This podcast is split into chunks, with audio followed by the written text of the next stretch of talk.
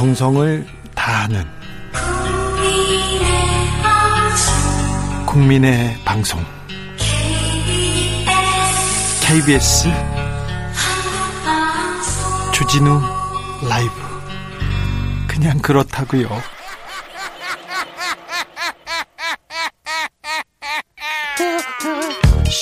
발로 뛰는 기자, 탐구하는 기자, 세상의 질문을 마구 던지는 기자, 기자가 본 오늘의 세상, 기자들의 수다.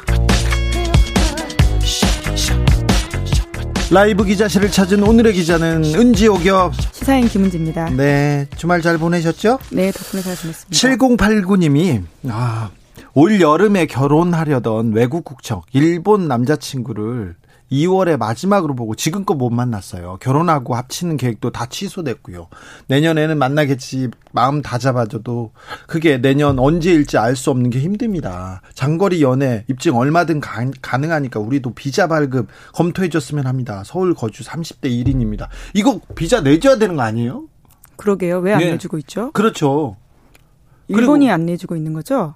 일본도 그렇고 우리도 그렇고 이거 전형적으로 사랑하는 사람들 있지 않습니까? 이런 사람들은 사랑을 사랑을 지금 검사 맡아야 돼 나라한테. 그리고 아 그러니까 아까 말 말했는데 유승범 씨 부인도 이제 하, 한국의 며느리가 됐으면 빨리 비자를 내 가지고 오게 해야 되는데 조카 보고 싶고 그래서 그런 건 아닙니다. 이런 분들 많을 것 같아요. 그래서 사랑을 허하라 이게 비자 내줘야 되는 거 아닌가 이런 생각을 해봅니다. 네, 엄격히 자가격리 수칙만 지키고 코로나 검사만 받는다면 그게 과연 문제가 되는가라는 그러니까 생각이 드는데요. 이진영님도 7개월 됐어요. 네덜란드 애인 못 보고 있어요. 얘기했습니다. 이런 분들, 어, 이런 분들을 위해서 어, 비자를 어떻게 사랑하는 사람들 결혼을 안 했는데 애인이에요. 근데 애인이어도 가, 뭐 만나야죠. 코로나 시대에도 만날 수 있는 방법을 우리가 좀 취재해 가지고 알려 줘 보자고요. 네, 방역 수치만 잘 지킨다면 충분히 만날 수 있을 거라고 봅니다. 근데 지금은 미국, 일본 못 가고 그러잖아요. 미국은 가는 거 미국은 가는데 일본은 예, 못 가잖아요. 예, 아무래도 또 그런 2주, 서로 또 2주가 예, 자가격리를 해야 되고요. 예, 예 쉽진 않습니다. 한번 살펴보겠습니다. 저희가 한번 찾아보겠습니다. 자, 오늘은 어떤 뉴스로 가볼까요? 네, 미국이 참여하지 않는 세계 최대 규모의 자유무역 협정, 그러니까 FTA가 출범합니다. 그래요? 네. 최근에 이제 기사가 좀 많이 났었는데요. 알셉이라는 거죠, 이게? 예, 그렇습니다. 풀어 이야기하자면요. 영내 포괄적 경제 동반자 협정이라고 하는데요. 좀 말이 어렵지만 쉽게 생각하면 옅은 FTA다. 이렇게 생각하시면 됩니다. 그렇죠.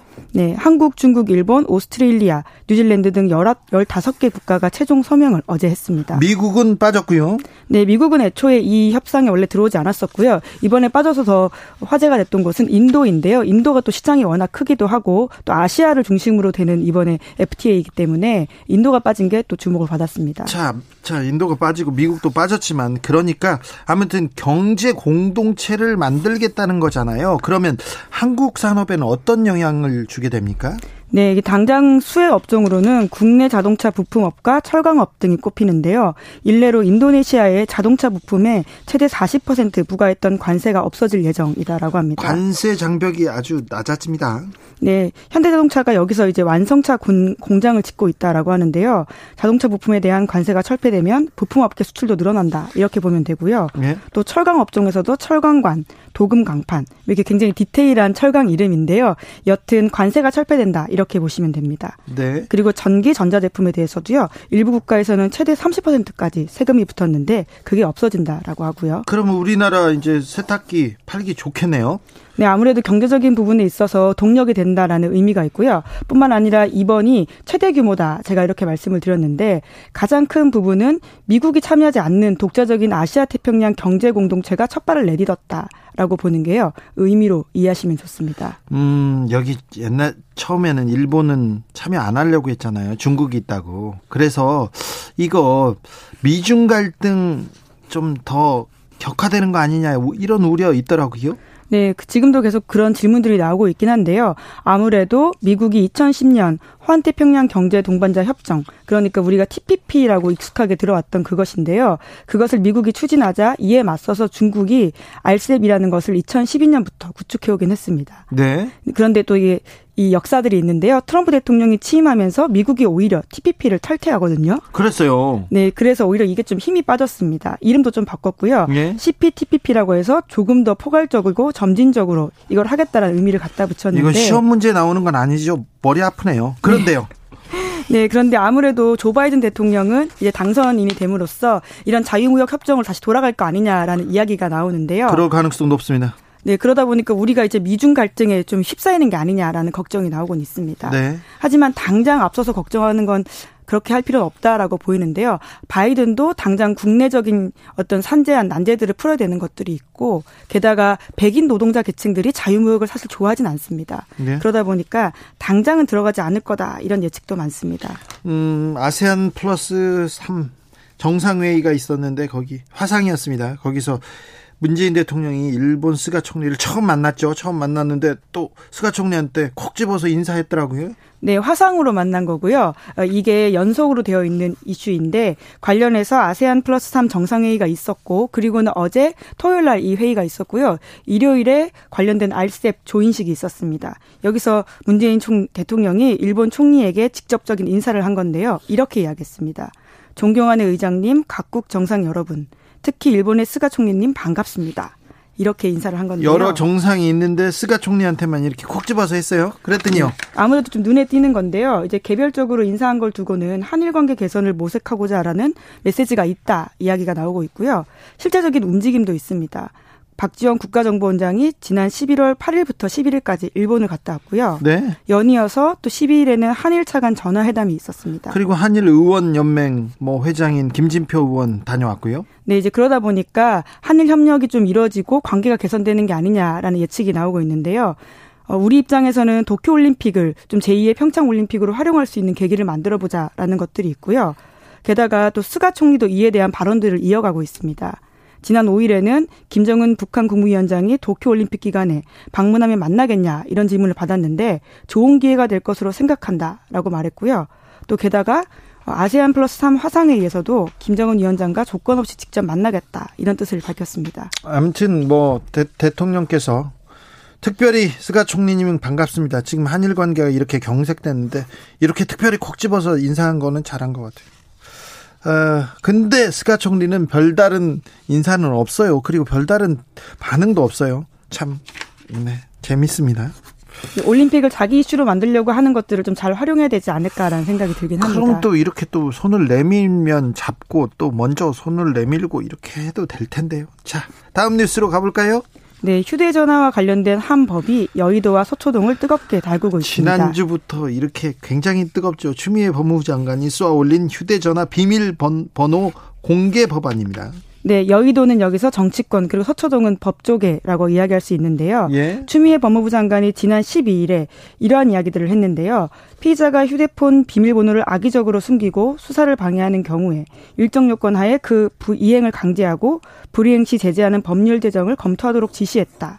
라는 건데요. 네. 특히 한동훈 검사장을 딱 떠올릴 수 있게 하는 말도 했습니다. 뭐 얘기를 했죠. 네, 어떤 검사장 출신 비, 피의자가 압수 대상 증거물인 휴대전화 비밀번호를 알려주지 않아서 껍데기로 전, 껍데기 전화기로는 더 이상 수사가 어려운 난간에 봉착했다라고 그 배경을 설명한 건데요. 네. 이에 대해서 법률가 집단 그리고 시민사회에서 비판의 목소리가 나왔습니다. 참여연대 민주사회를 위한 변호사 모임 그러니까 줄여서 민변이라고 부르는 네. 곳이고요. 또 대한변호사협회도 비판을 했는데 참여연대 논평을 보면 이렇습니다. 과거 이명박 정부가 도입을 추진했다가 인권 침해 논란이 일어 폐기된 바가 있는 네. 사법 방해죄를 다시 도입하겠다 라는 것으로 느껴진다라는 건데요. 그러니까 이게 반인권적이고 검찰 개혁에 역행한다라는 비판을 한 거죠. 검찰청이나 경찰서에 이렇게 끌려가잖아요. 그러면은 그 경찰이나 검사가 전화기를 보고 싶어 해요. 요새는 전화기에 일기장도 있고요. 전화 내용도 있고 모든 게 다 담겨 있지 않습니까? 동선도 나올 수 있고요. 컴퓨터가 네. 다 담겨 있지 않습니까? 그러니까 이 수사 내용 말고 다른 내용도 좀 보고 싶거든요. 보고 싶고 그 사찰 대상은 꼭 다 들여다보고 싶어서 사실 이명박 박근혜 정부 때도 많이 좀 만들고 싶어 했어요. 그런데 인권 침해라고 해가지고 못했어요. 그런데 요 부분이 걸려서 참여연대나 민변은 굉장히 진보적인 어, 개혁을 그 좀 지지하는 집단인데 여기에서도 좀 반대 성명이 나왔어요. 그래서 조금 논란이 있었다, 오해가 있었다는 내용에 법무부가 추가 입장문을 냈죠. 네, 그러니까 그 예를 조주빈 성착취범이라고 지목되는 조주빈의 예를 든 건데요. 스마트폰 잠금 해제 비협조로 수사에 난항을 겪었다면서 해당 법원의 당위성을 주장했습니다. 또 이런 논란을 의식한 듯이 이러한 이야기를 했는데요. 자기 부재 금지 원칙, 그러니까 헌법상에 있는 원칙인데 자기에게 불리한 진술을 하지 않는다라는 원칙이고요. 그리고 양심의 자유, 사생활의 보호, 조, 이런 것들과 조화로 조화를 이뤄서 법원의 공개 명령 시에만 공개 의무를 부과하는 등 절차를 엄격하게 하는 방안을 검토하고 있다. 이렇게 여지를 두었습니다. 아직 근데 계속 추진하고 있네요. 네, 오늘도 국회가 열렸고요. 추미애 장관이 나왔습니다. 예? 그 자리에서 질문이 나왔는데 물론 약간은 유보적인 이야기를 했는데요. 전주의 의원이 계속 법안 낼지 말지 확정된 거 아니냐 이렇게 물어보니까요. 어, 아직 확정된 건 아니다 이런 취지의 이야기를 했습니다. 예, 얘기는 했어요. 그런데 네. 예, 약간 유보적인 얘기를 했는데 아 그런데 한동훈 이야기를 한동훈 검사장 얘기를 가지고 풀어 풀어낸 것에 대해서 조금 음, 이게 무슨 어, 국가의 국가의 안보와 관련된 일도 아니고 그렇게 또 흉악범도 아닌데 이 예를 들어서 조금 비난을 받은 것 같아요. 네, 그런 지점이 있는데요. 실제로 이제 해외 사례를 법무부가 이야기하기도 했습니다. 그러한 해외 사례, 특히 영국 사례를 이야기하고 있는데 그 사례도 국가 안보와 관련된 테러범 과 관련해서요 핸드폰이나 컴퓨터의 비밀번호를 풀었던 사례가 있기 때문에 과연 이 사례가 딱 들어맞느냐라는 비판이 있고요 그러다 보니까 이제 조주빈 사례를 추가로 법무부가 이야기한 것으로 보입니다. 예. 근데 아무튼 아무튼 지금 유보적이지만 이거 이그 이 법안을 지금 철회하겠다고 생각하지도 않고 있네요. 네, 여당에서도 그래서 지금 비판이 나오고 있는데요. 박성민 더불어민주당 최고위원이 이런 이야기를 했습니다. 어, 이 사안 자체가 당에서 당에서 지금 추진하는 안은 아니다라고 이야기하면서요. 좀 과하게 논의되는 측면이 있다라고 본다라는 비판을 한 건데요. 예. 네, 게다가 지금 이렇게 조주빈이 비밀번호를 풀지 않아서 성착취물 수사가 어려움 겪는다. 이런 부분은 자신도 분노하지만 하지만 이것이 헌법상 가치를 넘어서는 면이 또 있다라는 취지의 지적을 했습니다. 네, 헌법상 가치를 좀 넘어서는 측면이 있다는 내용은 여당에서도 나오고 있다는 것도 음, 밝히고 넘어갑니다. 다음으로 만나볼 뉴스는 어떤 내용입니까? 네, 국민의힘에서 전태일 정신에 대한 새로운 해석이 나왔습니다. 윤희숙 의원이었죠? 네, 그렇습니다. 윤희숙 국민의힘 의원이 주 52시간제 중소기업 전면 적용을 연계하는 게 전태일 정신이다. 이런 주장을 했는데요. 이게 또 무슨 얘기예요? 네, 그러니까 이게 1970년 11월 13일 전태일 열사가 돌아가셨고 네. 그리고는 이제 전태일 50주기가 있지 않았습니까? 그렇죠. 예, 그와 맞춰서 이런 이야기를 한 건데요. 이제 52시간제 근로 적용이 중소기업도 곧 다가옵니다. 예? 그런 것이 전태일 정신에 맞지 않다라는 취지의 굉장히 어색한 이야기 두 가지를 붙여서 아니. 그러니까요 여기서 왜 전태일이 여기서 왜 나와요? 네, 그러니까 저도 좀 그 문장들을 열심히 읽어봤는데요. 네. 그러니까 과거의 근로기준법 관련해서 전태일 열사가 지적하면서 어, 몸을 불태웠던 그 상황이 지금의 또 이런 여 상황이 일어날 수 있다라는 식의 이야기를 한 건데요. 아니 그런 예. 그, 그렇다면 이 그 주 52시간제를 좀 확실히 적용해야 되고 그 다음에 그 다음에 근로기준법 준수해야 되고 이런 얘기가 나와야 될 텐데 전태일 정신 얘기하면 그런데 중소기업 전면 적용을 연기하는 게 전태일 정신이다? 네, 그러니까 굉장히 윤희숙 의원의 새로운 해석이라고 볼 수 있는데요. 과거의 근로기준법이 적용이 되어 있었는데 한국의 1970년대 상황과 맞지 않게 선진국법을 무리하게 당시에 들고 와서 노동자들한테 혼란을 줬다 이런 식의 주장을 하는 건데요. 그래서 전태일이 열사가 돌아가셨다라는 식의 해석을 하고 있는 거죠. 아, 이건 뭐 좀 창의적이 아니라 좀 궤변이라고 보이는데요. 네. 이 부분에 대해서는 좀 노동계에서는 엄청 비판하는데 같은 당 장재원 의원도 이 발언 비판했습니다. 네, 그렇습니다. 같은 당 내에서도 비판이 나오고 있는데요. 장재원 의원이 자신의 페이스북에다가 이렇게 썼습니다.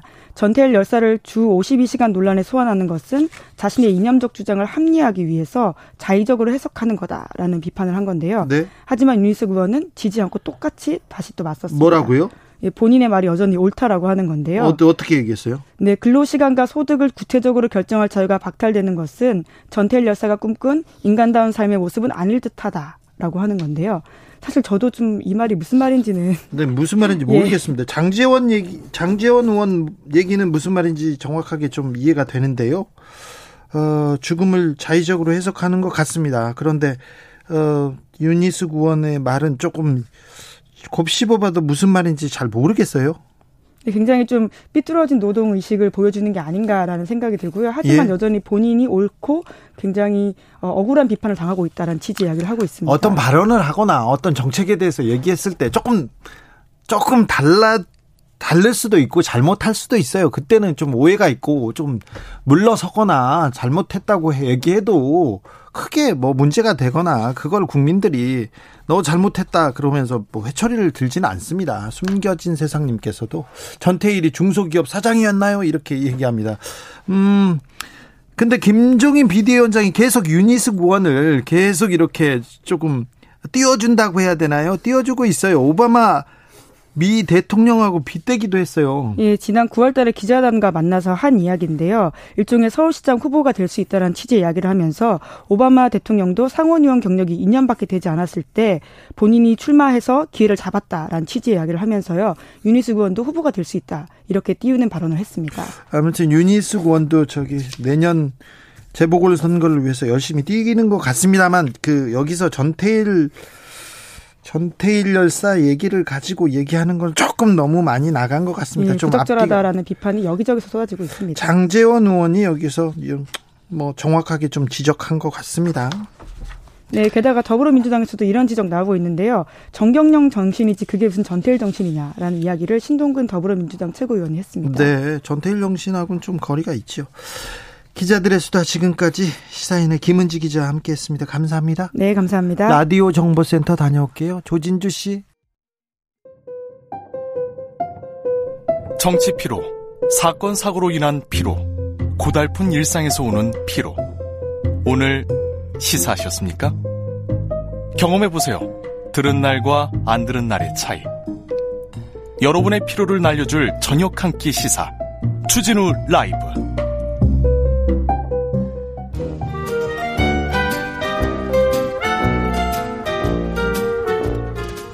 민생이 먼저다. 함께 잘 먹고 잘 사는 법 찾아보겠습니다. 민생과 통하였느냐? 생생 민생 통. 안진아 선아 민생생각 안진걸 민생경제연구소장 어서 오세요. 네 안녕하십니까. 주말은 어떻게 보내세요? 어, 주말에도 이번 주 토요일 날은 전태일 열사 정신을 계승하기 위한 네. 택배 노동자들 집회가 한진택배 앞에서 있었습니다. 예. 토요일 날 저도 참여해서 예. 100인 이하로 방역수칙 준수하면서 전태일 열사가 만약에 살아 있었다면 가장 분노했을 일이 어, 장시간 노동과 과로사 산재에 시달리고 쓰러지는 노동자들이 이슈였을 것이다. 아까 윤희숙 의원 이야기 잠깐 나왔잖아요. 네. 그건 정말 이건 진보 중도 보수 문제가 아닌 것 같아요. 네. 최소한 엄청난 노동 시간과 과로사와 산재로 쓰여진 노동자들 보고 노동 시간 줄이는 것을 반대하면서 거기에 전태일 열사를 들먹였다. 이건 좀 이건 이건 반사회적이고 부도덕한 일입니다. 그러니까 예를 들면 그냥 주 52시간 노동에 혹시 부작용이 있으면 네. 그 부분을 지적할 수 있죠. 예. 토론할 수 있잖아요. 네. 그래서 정부에서도 기간을 상당히 높고 처벌도 유예도 했거든요. 네. 괜찮습니다. 그중 그런 지적을 하고 논란이 있는 거. 근데 네. 거기에 그 장시간 노동 때문에 우리 여공과 남공들이 10대 응? 14시간, 16시간 시달리는 거 보면서 우리는 기계가 아니다. 기계가 아니다. 근로기준법을 적용해 달라. 노동 시간을 줄여 달라. 수당을 제대로 달라. 이걸 외치고 산화하신 분을 들먹이면서 주 52시간이 과도하다. 아니, 누가 들으면 지금 주 40시간이 과도하다는 거로 들리는데 언뜻 들으면 주 40시간이 아니라 법엔 지금 주 40시간만 하게 되어 있는데 12시간을 이미 허용하고 그 이상을 해서 문제가 된 거거든요. 70시간, 80시간. 그렇죠. 그래서 주 52시간으로 줄이는, 줄이다는 거거든요. 주 40시간으로 줄이는 것도 아니에요. 법에 있는. 이미 법을 초과하는 거예요. 주 52시간도, 기본적으로. 근데 그거 가지고 전태일이 통곡할 일이라는 취지로 이야기했단 말이죠. 그렇죠. 그러지 않으셨으면 좋겠어요. 알겠어요. 그래서 그분은 어, 김종인 위원장 그분만, 그분에게 큰일 할 사람이었는데 저희들이 보기엔 큰일 낼 사람이다. 이렇게 보고 있습니다. 아이, 예. 큰자를 한번 해봅니다. 국민의힘 의원이고 또 나라를 위해서 생각하시겠지. 아, 이건 저는 그러니까 음. 정말 일종의 상식이 문제라고 생각해서 그런 겁니다. 아, 저번에 예. 그분이 임차인이라고 말하면서 임대차 3법을 흔들어 가지고 예. 큰 논란이 있었는데 알고 봤더니 그분은 얼마 전까지 집 두 채 그 다주택자였고 네. 임대인 정체성을 가지고 있는 분이었는데 국회에서 불필요한 노, 연설해가지고 큰 논란이 생겼잖아요. 아, 네, 그 참, 네. 아니, 그래서 제가 통계도 하나 갖고 왔어요. 통계까지. 그분은 지금도 전세난 임대차 3법 때문에 전세난이 난리가 났다고 계속 공격을 하는데 그분이 네. 앞장서서 네. 근데 실제 지금 전세 매물은 10월 달에 비해서 11월 달에 42%나 늘어났습니다. 네. 전세 매물이 늘어났다고요. 네. 그러니까 전세난이 너무 심각했고 난리다 전국적으로 이건 과장이라는 거죠. 과장이가 맞습니다. 그래요? 물론 일부 지역에서는 예를 들면 재건축 수요가 있다거나 아니면 뭐 청약 수요가 있었다거나 뭐 이런 지역에서는 일정하게 전세난이 있어요. 가중되는 데가 네. 있습니다. 네. 근데 마치 임대차 3법 때문에 엄청난 전국이 막 전세 대란에 시달리고 있다는 건 팩트가 아니라는 거죠. 작년부터 아무튼 네. 전세가가 지금 지금 오르기 시작했습니다. 그 집값을 따라가는 현상으로 그렇죠. 해석을 하는 게 맞습니다. 네. 그래서 지금 이미 통계 오늘 통계가 나왔습니다. 전세 매물이 그러니까 저는 통계에 기반해서 토론하자는 겁니다. 전세 매물이 42% 늘어났다 네. 오히려. 알겠습니다. 5007님이 마트에 두부 사러 가야 되는데 지금 주진우 라이브 듣지 않으면 하루 마감이 안 돼요. 끝나고 가려고 찌개 냄비 불을 껐어요 얘기했는데 예. 찌개는 오래 끓이면 어? 오래 끓여야 맛있는 거 아니에요? 더 맛있는. 그래서 제가 기쁜 소식도 하나 준비했어요. 이것도, 아, 이것도 아세요? 예. 토요일 날 이것도 민생이에요? 예, 그럼요. 그건 다 민생이죠. 토요일 날 이제 택배 가로사 근절 촉구 집회 했다 그랬잖아요. 네. 근데 이제 과기정통부 장관 보좌관님한테 연락이 왔어요. 예? 그 우리가 주진 라이브에서 계속 박스 들고 흔들었잖아요. 주지자님이랑 저랑 네. 제발 박스에 손잡이 설치하자.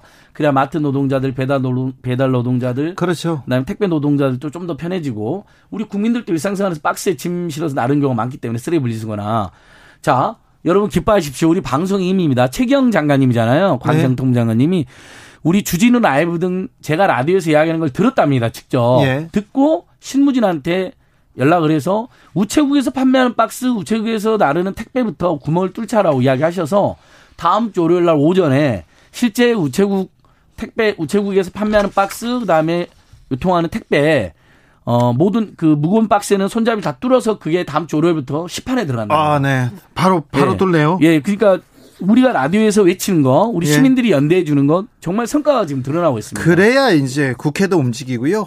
관료들도 움직입니다. 시민들이 그러니까 깨어 있어야 깨어 있는 시민들만이 이 책임, 사회를 최경 아. 장관님 고맙더라고요. 알겠습니다. 우리 방송을 듣고 직접 정책으로도 앞장서 주신다. 알겠습니다. 참으로 고마운 일입니다. 최근까지 안진걸 민생경제연구소장이었습니다. 얼른 가세요. 이제. 어, 벌써 가요? 네. 자, 본격적으로 어떤 얘기를? 예.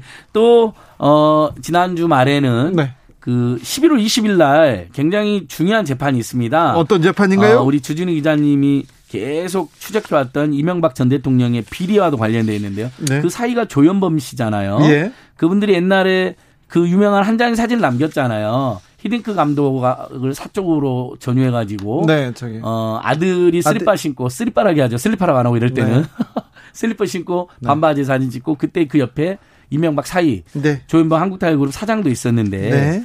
이 사람이 참으로 꼼꼼하게도 어, 협력업체 대표로부터 120회에 걸쳐서 6억을 넘게 받아내고 뜯어내고 이분, 그다음에 네, 계열사 자금을 또 2억 6천만 원을 횡령을 했습니다. 이분이 수천억 대 재산가인데요. 그러니까요. 근데 매달 몇백만 원씩 네. 이렇게 상납을 받으셨죠. MB의 다스빌이랑 상당히 유사하다는 평가도 받습니다. 그래서요. 아주 꼼꼼하게 집요하게.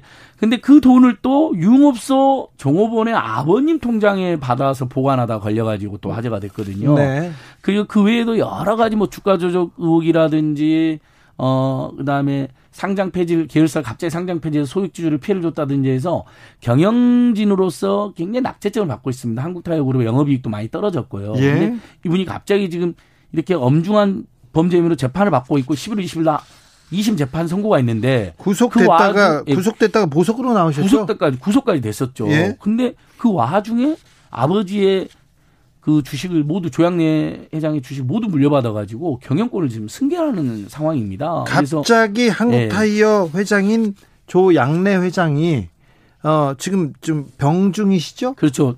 어, 많은 이제 여러 가지 병이 있다고 저희는 추정하고 있는데 건강하지 않은 상태를 악용해서 경영권을 승계했다는 심지어는 탈취했다는 의혹까지 받고 의혹입니다. 있는데. 그 이거는 가족들 그러니까 다른 형제들은 예. 이렇게 주장하고 있죠. 오빠와 큰 누님까지도 나서서 예. 이 승계 과정 문제가 있다. 그리고 아버님은 전 재산을 사유 환원하기로 했는데 갑자기 막내 조윤범 씨한테 물려주는지 모르겠다. 물론 매매 방식이긴 하지만요. 네. 어, 시간외 대량 매매라면은 block deal 방식으로 지금 주식을 매매를 했는데 그게 그 과정에 의문을 제기하고 있고 그게 지금 어, 스트레이트라는 이제 탐사 보도 프로그램에서도 자세히 나왔고 큰 화제가 되고 있습니다. 이분이 또 회사 명칭을 한국 테크놀로지 그룹으로 바꿨거든요. 한국 타이어 다 우리 국내 아는 명칭을 빼놓고. 근데 한국 테크놀로지라는 회사가 따로 있어요. 그 회사가 또 발끈해갖고 소송을 해서 이겼습니다. 그래서 한국 테크놀로지 그룹 옛 한국 타이어 그룹은 이름도 또 바꿔야 되는데 이 이름 바꾸는 작업을 주도한 게 또 조현범 사장입니다. 그러니까 사방팔방에서 무리 일으키고 경영자로서는 지금 낙제점을 받고 있는데 임직원만 수만 명인 대기업에 지금 경영권을 승계하는 이 과정 이거 시민사회단체 가만히 있으면 안 된다 해서 저희가 11월 20일 항소심 재판에서 엄벌이 필요하다라고 지금 탄원서를 제출했습니다. 아 재판에서요? 예. 예. 이 재판은 아, 그러니까 지금 뇌물 받고 계열사 자금 빼돌린 걸로 구속됐던 그 재판인 거죠? 맞습니다. 어, 1심에서도 징역 3년에 집행유예 4년 나왔는데요. 상당히 봐줬다는 평가를 받았습니다. 네. 항소심에서는 엄한 처벌을 받아서 제발 우리나라에서 총수 리스크란 말, 총수 범죄란 말이 없어지는 계기를 만들어야 된다. 그리고 아버님이 원래 꿈꾸던 대로 사회의 전 재산을 환원하는 것도 멋있고 아름다운 일이 아닌가 이렇게 감히 생각해 봅니다. 그리고 또 어떤 예, 어떤 내용이 있죠? 많죠.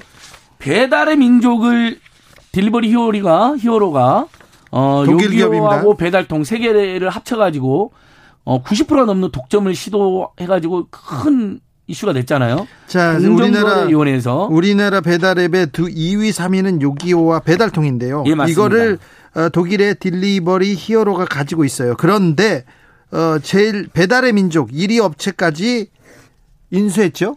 예. 배달의 민족의 점유율이 60%고요. 요기요가 30% 배달통 1.2%니까 합치면 90% 넘어버리잖아요. 예. 완전 독과점 사실상 독점이 돼버리는 겁니다.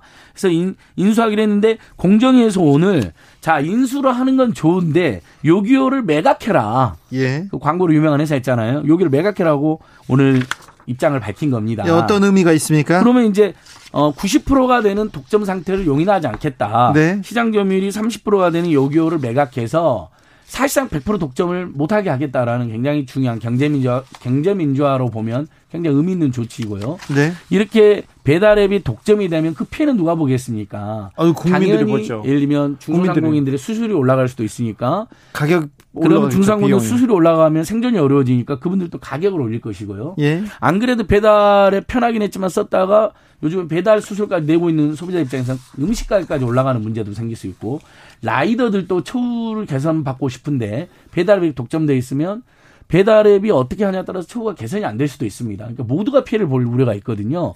그런 점에 대해서 우리 공정거래위원회가 오랜만에 경제민주화에 입각한 일종의 반독점 판결을 내린 겁니다. 조치를 한 겁니다. 네, 이런 거 그러니까 그이 공정거래 독점을 막는 데가 공정거래위원회죠. 맞습니다. 근데 좀 활약이 미미해요.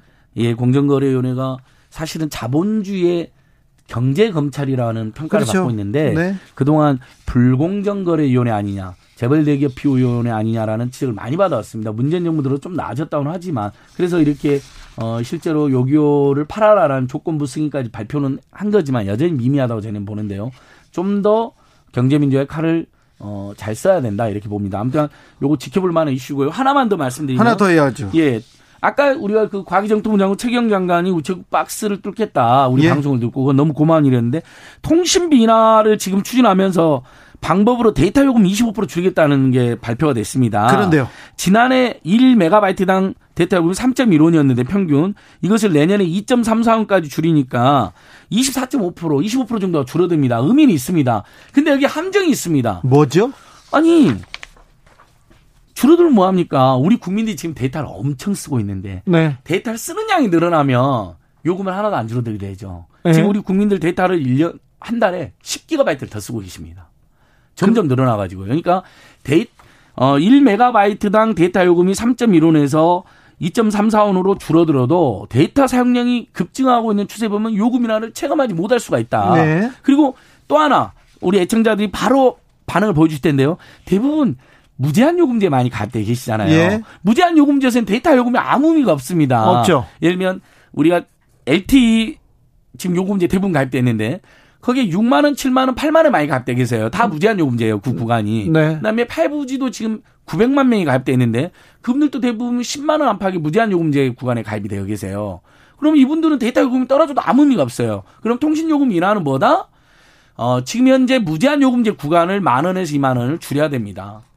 그러니까 어 지금 LTE 요금제에서 무제한 요금을 쓰려면 6만 원은 돼야 되는데 이걸 4만 원, 5만 원대 내려라는 거고요. 예. 기존에 4만 원, 5만 원 요금을 쓰고 있는 분도 3만 원, 4만 원 내리고요. 그다음에 LTE는 2만 원대 요금제가 없습니다. 네. 2만 원대 요금제 내놔라는 거고 5G 요금제도 지금 5만 원, 5천 원이 최고 요금제인데 3만 원대나 4만 원대 요금제를 내놔라는 겁니다. 그래야죠. 그래야 요금 인하를 느낄 수가 있잖아요. 그래서 이분도 이 정책도 최경 장관님인데 한번 라디오를 들으시니까 다시 한번 호소드립니다. 우리 우체국의 박스에 손잡이 뜬 거 너무 잘해 주셨는데 통신 요금 인하는 굉장히 미약하다, 미미하다. 요 정도로는 우리 국민들 체감 못하고 과기정통부가 국민의 편이 아니라 통신재벌 3사의 편을 들어주고 있다는 지적을 받으실 수가 있다. 우리 저 청취자들이 계속해서 아, 물건 사고 판매자한테 박스 구멍 뚫어달라고 계속 요청하다 하고 천천히 배송해도 괜찮다고 이렇게 네. 문자도 남겼습니다. 수코코님도. 그러니까요. 그런데 아, 이 얘기도 해야 되겠습니다. 가계 통신 요금, 데이터 요금 더 확 낮춰달라고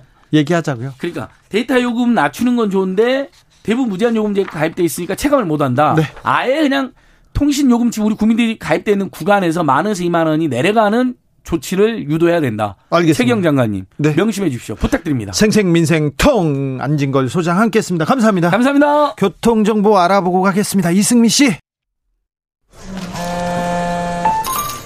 테이크아웃 시사 나왔습니다. 오늘도 하나 챙겨가세요. 주진우 라이브.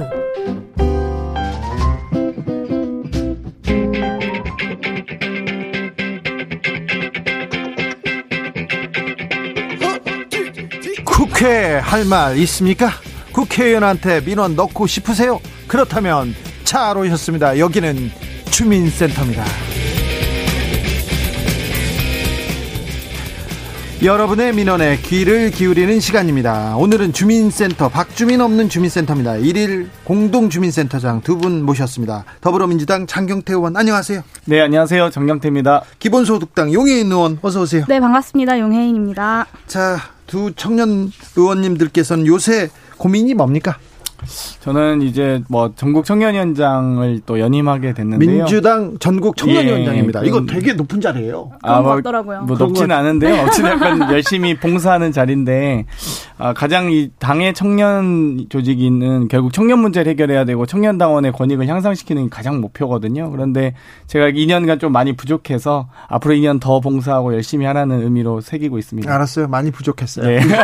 용혜인 의원은요? 네, 저는 이제 기본소 득당이 이제 저도 국회의원으로서 이제 처음으로 한 사이클을 좀 마무리해 가고 있다라는 생각이 좀 많이 들어요. 연말이기도 하고. 네, 한 사이클이라뇨? 이제 국회에서 국정감사도 하고, 해보고, 네, 예산 심사도 하고, 수경 심사도 하고. 아, 국회가 뭔지 좀 알만하고. 네, 이제 내년 준비를 잘하는 음. 게 이제 큰 과제로 남았습니다. 자, 청년들이 요새 가장 관심사 걱정거리가 뭐예요? 가장 핵심은 일자리와 주거 문제인데요. 예. 아무래도 이 코로나 시대에 항상 어려울 때는 가장 힘든 곳이 가장 아플 아프기 나름입니다. 장경태 원 근데 네. 예. 청년들이 이 일자리 취업에 대해서 항상 고민이 많았죠. 항상 고민이 네. 최고 하도였어요. 그런데 지금은 집 부동산 아파트 사는 거 거기에 관심이 엄청나더라고요. 걱정하는 거죠. 그러니까 일자리 주거 두 가지가 지금 사실 핵심이긴 한데요. 그러니까 어찌되었건 이 코로나 시대가 되면서 가장 어려운 시기에 또 가장 이 어려운 세대가 가장 힘들기 때문에 이 청년 세대의 일자리에 대한 관련된 부분들이 사실상 지금 고용 지표 같은 경우는 2008년 서브프라임 모기지론 때보다 더 안 좋게 지금 나타나고 있기 때문에 기업들이 대부분 다 이 고용을 좀 줄이는 상황에 놓여 있고요. 또 그러다 보니까 실질적인 어떤 경제 활동을 못 하면서 주거적 환경을 개선하는 것 조차 이제 더 어려워지고 있는 상황이기 때문에 어, 지금 뭐 집값도 오르고 있다는 뭐 여러 가지 지표들을 봤을 때 청년 세대가 가지고 있는 어떤 상대적 박탈감은 더 커질 거라고 생각합니다. 네. 용인 의원? 네. 지난번에 어 저기 어떻게 산다는 주거 환경에 대해서 말씀하신 적 있어요. 네. 괜찮습니까? 네. 전셋집? 아, 저희 집 저는 지금 집이 너무 마음에 드는데 네. 이제 1년 정도 남았거든요. 전세 전세 계약 기간이 네, 1년 뒤에 이제 실거주 한다고 나가라고 하면 저는 어떻게 해야 되나 이런 고민을 좀 하고 있어요. 주변 친구들도 그런 고민 많죠? 네, 제 친구들은 다 이제 뭐 디딤돌이라거나 중소기업 청년 지원하는 대출 받아서 전세 많이 살거든요. 그리고 네. 은평이 좀 전세값이 조금 저렴한 편이어가지고 제 친구들은 다 은평에 모여 살아요. 아 그래요? 그래서 다 비슷한 고민들을 좀 하고 있죠. 장경태 의원? 네, 저희는 뭐 동대문 을 지역이라서 뭐 마찬가지로 뭐 가격이 좀 올라가는 부분들이 있고요. 어찌되건 네. 가장 핵심은 지금 전월세 상한제와 어, 계약갱신 청구권이 이제 뭐 저희가 이제 내년 6월부터 또 발효가 되면서 많은 분들이 이제 전세 잠김 현상들이 나타나는 것들을 우려하고 계신 것 같아요. 주변 사람들도 친구나 동료들 그 선후배들 전셋집 네. 구하려느라고 좀 고민이 많잖아요. 아무래도 일단 기본적으로 뭐 기존에서 2년 뭐 더 연장하신 분들도 있고요. 또 임대인들께서도 임차인에게 미리 내놓을 때부터 한 2년치에서 이제 4년치 보증금을 요구하는 거죠. 그런 부분들이 아마 이제 내년 6월까지 조금 이 조정 국면이 들어가면서 이 부동산 관련된 특히 이제 전세 관련된 것들이 조금 문제가 좀 있는 것 같은데 주변에 친구들이 친구들이요. 네. 장경태 의원한테 민주당 의원이니까 여당 의원인데 근데 여당 왜 부동산 정책 왜 이렇게 못해?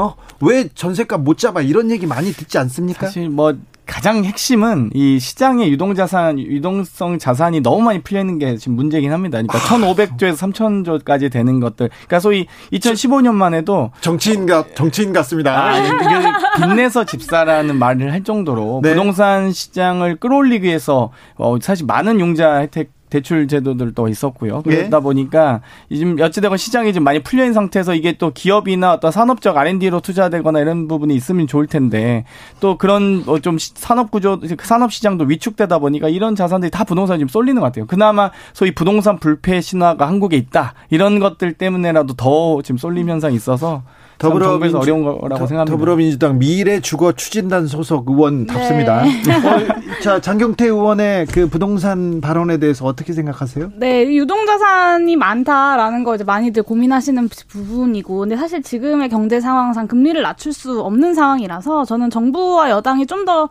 일관적인 시그널을 시장에 보내는 것이 필요하다라고 생각합니다. 그러니까 지금 전세 시장이 조금 조정 국면에 들어가 있는 것은 맞고, 그리고 이제 그리고 반면에 이제 어 연장을 하시는 분들의 이야기들은 어려운 이야기가 아니기 때문에 좀 이렇게 언론이나 이런 데서 보도가 덜 되면서 네. 전세 시장의 어려움이 좀 이렇게 어, 좀더 부각되어 보이는 것이 있는데요. 근데 이제 재산세 인하 관련해서나 좀 이런 시그널들이 어 기대 수익을 잡겠다라는 정부의 강력한 의지를 보여준다기보다는 약간 이 지난번 8월에 임대차 3법과 이제 부동산 세법들 통과시킬 때의 정부의 모습과 약간의 갈짓자 행보처럼 보이면서 이것이 좀 부동산 그래서 기대 수익을 여전히 좀 기대해봐도 되는 거야 같은 어떤 기대 심리들이 결국엔 또 집값이 다시 오르게 만드는 요인이 아닌가라는 고민이 좀 듭니다. 근 저는 금리가 이미 낮기 때문에 더 낮출 수는 없고요. 이미 뭐 너무 저금리 기조를 유지하고 있기 때문에 사실 가장 핵심은 금리 낮은 금리로 열심히 대출 받아서 높은 월세로 수입을 보장받으려고 하는 분들이 많기 때문에 이게 사실 투기 수요가 있는 거거든요.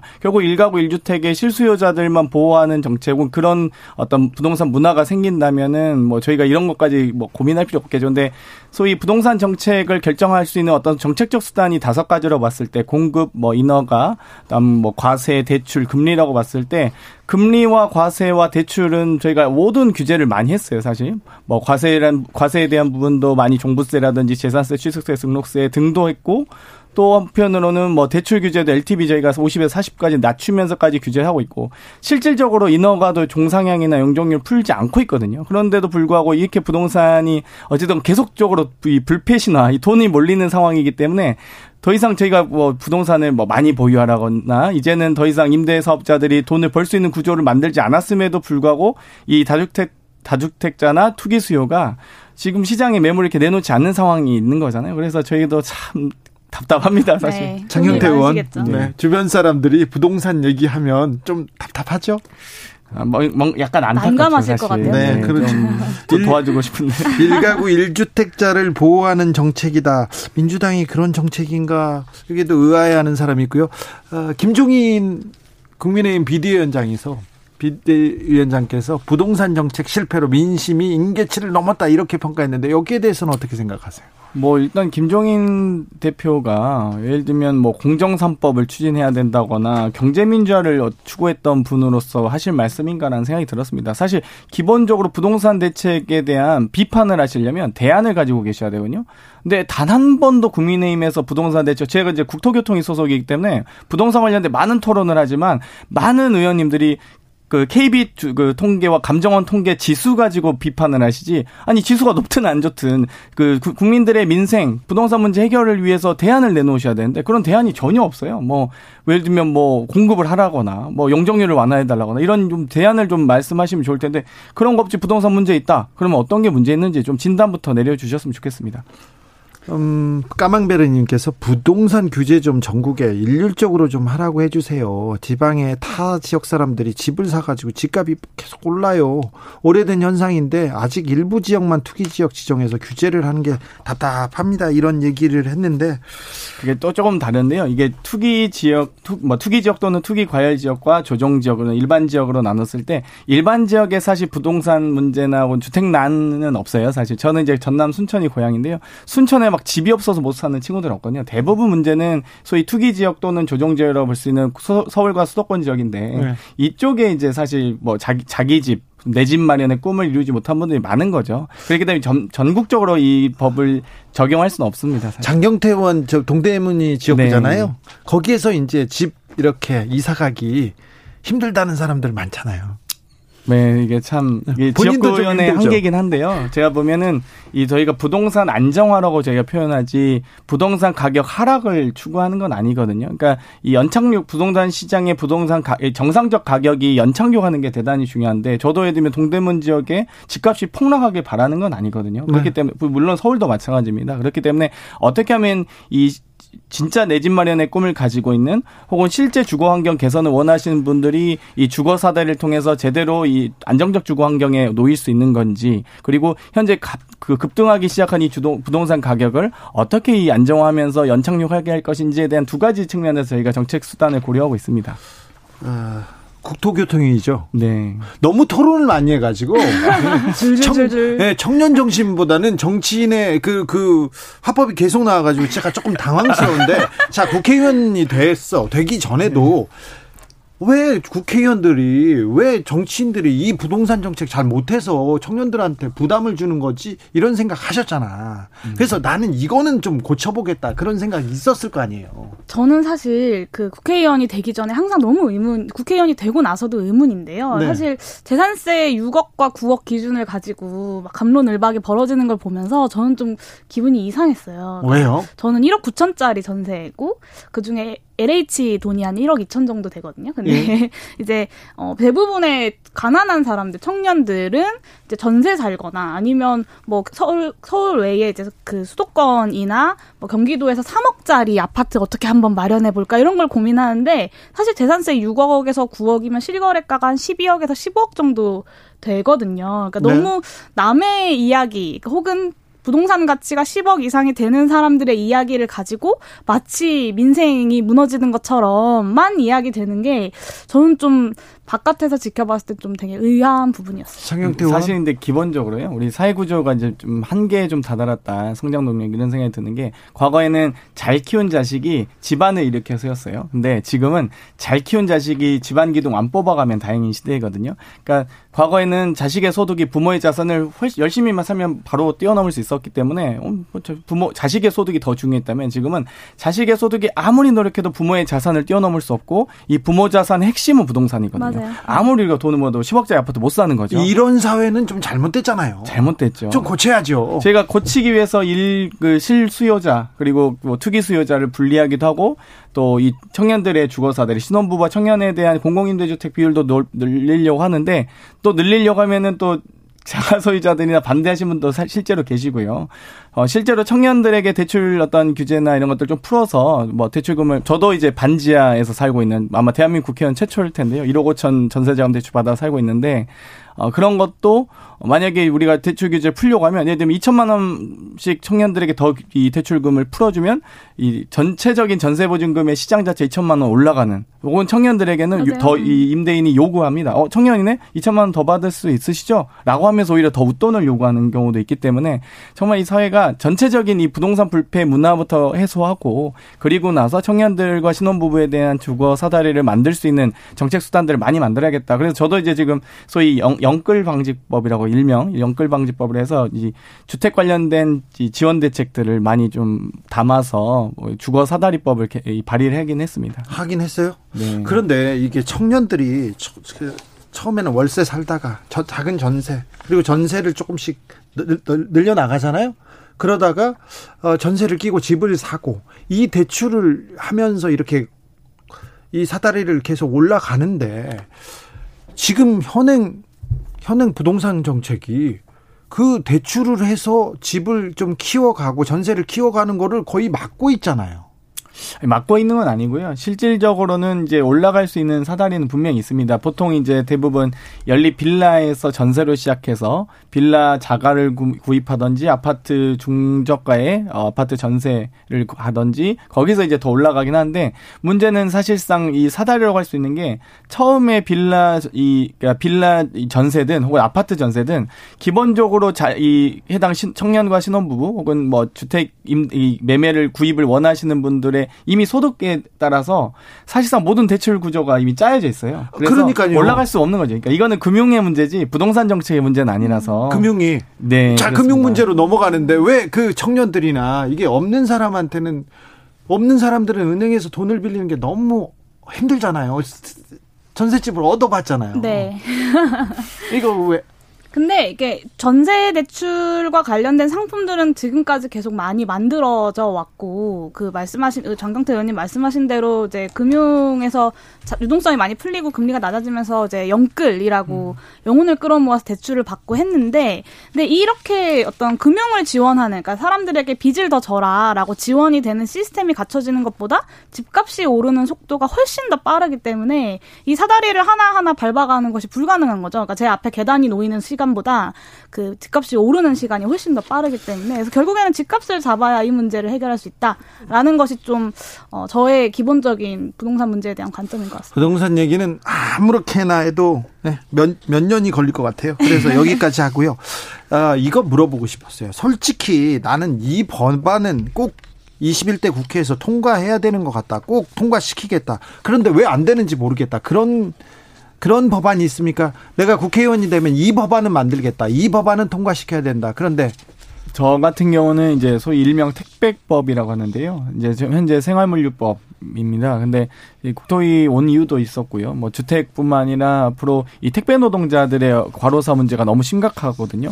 이 올해만 15분이 사망을 했는데 6명이 10월에만 사망하신 분들이에요. 근데 문제는 10월에 아무런 정부가 조치를 하지 않았냐? 그게 아니고 추석 연휴 때 9월 말에 이미 국토부가 네. 2차 공관을 내면서 정말 많은 노력을 하고 있는데 아무튼 생물법이 통과돼야지만 이 제대로 된 택배 노동자들에 대한 보호 조치가 가능합니다. 네. 자, 용해인 의원. 네, 저도 이제 택배 과로사 방지 3법을 최근에 발의를 했는데요. 이 법안들이 어, 정기국회 안에 택배 과로사를 방지할 수 있는 다양한 법안들이 지금 국회에 제출이 돼 있는데 꼭 정기국회 안에 꼭 논의가 되면 좋겠다라는 생각이 하나 있고요. 네. 21대 국회 길게 보면 저는 역시 이제 기본소득법을 음. 통과시키는 것이 가장 큰 목표고 그리고 또 한 가지 말씀드리면 이 기후위기, 그러니까 문재인 대통령도 이야기하는 2050 탄소 중립을 만들기 위한 탄소세 관련된 법안들을 좀 준비를 하고 있습니다. 중대재기업 처벌법. 어떻게 생각하세요, 상경태 의원? 원칙적으로는 저도 동의하고요. 저도 공동 발의에 참여했습니다. 그런데 어찌되었건 이 중대기업에 그러니까 중대 재해를 발생시킨 기업에 대해서 사업주나 뭐 정부 관계자 등에 대한 처벌을 담고 있고 거기에 대한 양형도 높이는 법인데 사실 그 전에 산업안전보호법이 있기 때문에 이 부분을 개정해서 사실 이 중대재해 발생 시에 노동자를 보호하거나 또 기업주를 처벌할 수 있는 방법도 있긴 하거든요. 그래서 당 내에서도 어찌되었건 큰 흐름 자체는 이 중대 재해 발생 시에 노동자 보호와 사업주 처벌에 대한 부분들을 어, 사업주의 책임에 대한 부분들을 강조하는 쪽으로 방향은 있는데 아직까지 어떤 법으로 이 방향성을 가져갈지는 뭐 결정은 안 된 상황입니다. 원에 있을 때 청년위원장 할 때요. 네. 중대 재기업처벌법 민주당에서 계속 주장했었잖아요. 저희는 김영균 청년 노동자 김영균 씨가 사망했을 때만 해도 당연히 산업안전보건법에서도 5년 징역 5천만 원 처벌 원래 1년 징역이 1천만 원 벌금이었는데 그것도 5년까지 늘려 늘리려고 했는데 이제 국민의힘 반대로 3년 3천만 원으로 줄어들었거든요. 그래서 저희는 강력하게 처벌해야 된다 생각하고 있습니다. 근데 왜 180석 됐는데 왜 이거 잘 안 되는 거죠? 아니, 저희도 당연히 180석 가지고 다 법안 맘대로 제정하고 싶은데요. 어찌됐건 이 교섭단체가 존재하는 상황에서 최대한의 합의를 어, 끌어서 하고자 노력은 했, 하지만 네. 어찌됐건 저희는 대화에 대화를 좀 하고 싶은데 대화를 거부하는 곳이 있다면 저희가 뭐 대화 거부하신 분을 계속 마냥 기다릴 수는 없죠. 네, 용해윤 의원. 네, 중대재해기업처벌법도 21대 국회 이번 2020년 정기국회에서 꼭 통과되면 좋겠고요. 할 게 많네요, 저희. 오늘 또 기자회견 한 게 하나 있는데요. 공수처법 개정 그것도 21대 국회에서 빠르게 이, 번 정기국회에서 빠르게 좀 처리되기를 사실 바라고 더 중요한 건 처장을 제대로 된 분으로 추천을 해주시면 뭐 법 개정까지는 저희가 안 할 텐데 자꾸 네, 저렇게 자꾸 하네요. 그럴 가능성이 안 보여가지고 네, 민주당에서 좀 힘을 가지고 공수처법 개정에 적극적으로 나서 주시면 좋겠습니다. 네, 저는 올 연내 처장 임명과 인사청문회를 포함해서 공수처 설치 연내 다 모두 완료해야 네. 된다고 생각하고 있습니다. 네. 주민센터 여기서 마치겠습니다. 일일 아, 주민센터장 장경태 용해인 의원 감사합니다. 네, 감사합니다. 네, 감사합니다. 아, 이승열의 나라 들으면서 주진우 라이브 마무리하겠습니다. 장경태 의원은 잠시 후에 KBS 열린 토론에서도 맹활약 이어간다고 합니다. 아, 저는 내일 오후 5시 5분에 돌아옵니다. 지금까지 주진우였습니다.